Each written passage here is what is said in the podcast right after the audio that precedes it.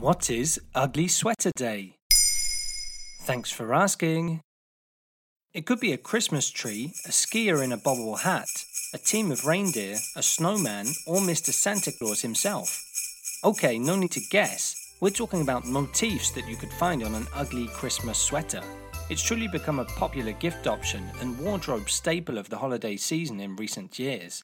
The concept originated with commercial impetus in 1950s America before gaining further exposure in TV series.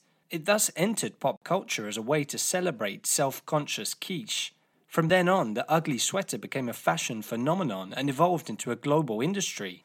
Brands, department stores, and distribution chains couldn't help but fall for it, turning the knitted ugliness into a serious and highly lucrative business.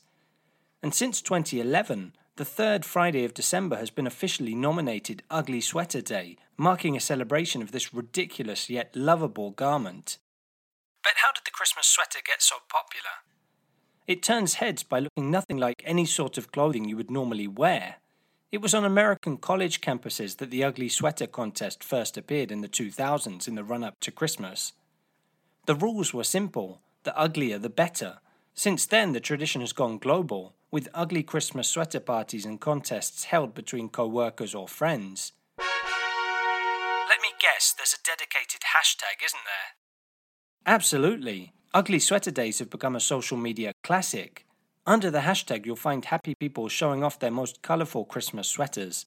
The trend fits well with the desire to build a corporate culture of having fun and sharing it online. For companies, it can be a great team building exercise. But how did we go from Christmas sweater to ugly Christmas sweater? It's true that Christmas sweaters weren't always accompanied by the adjective ugly. Before all the hype, it was just another family tradition. Grannies and aunts would spend days knitting holiday themed sweaters for the whole family, so not putting them on immediately after unwrapping was not an option, even if they looked childish, ridiculous, or plain ugly. In fact, you could say ugly has become trendy then. Well, it's somewhat self effacing to wear an ugly sweater in the smartphone age, when you're never more than a few seconds away from having your picture taken. But then again, as a Boston Globe article pointed out in 2014, it's still a relatively safe bet. As it's a self styled ugly sweater, the wearer can only be subjected to limited aesthetic critique. Furthermore, there's even the egotistical aspect of posting it on social media. As writer Maura Johnston explained, I may be wearing this overly kitschy sweater, a National Ugly Sweater Day tagged selfie says, but I still look good. There you have it. Now you know what Ugly Sweater Day is.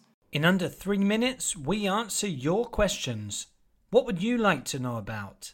Use the comments section to send us your questions.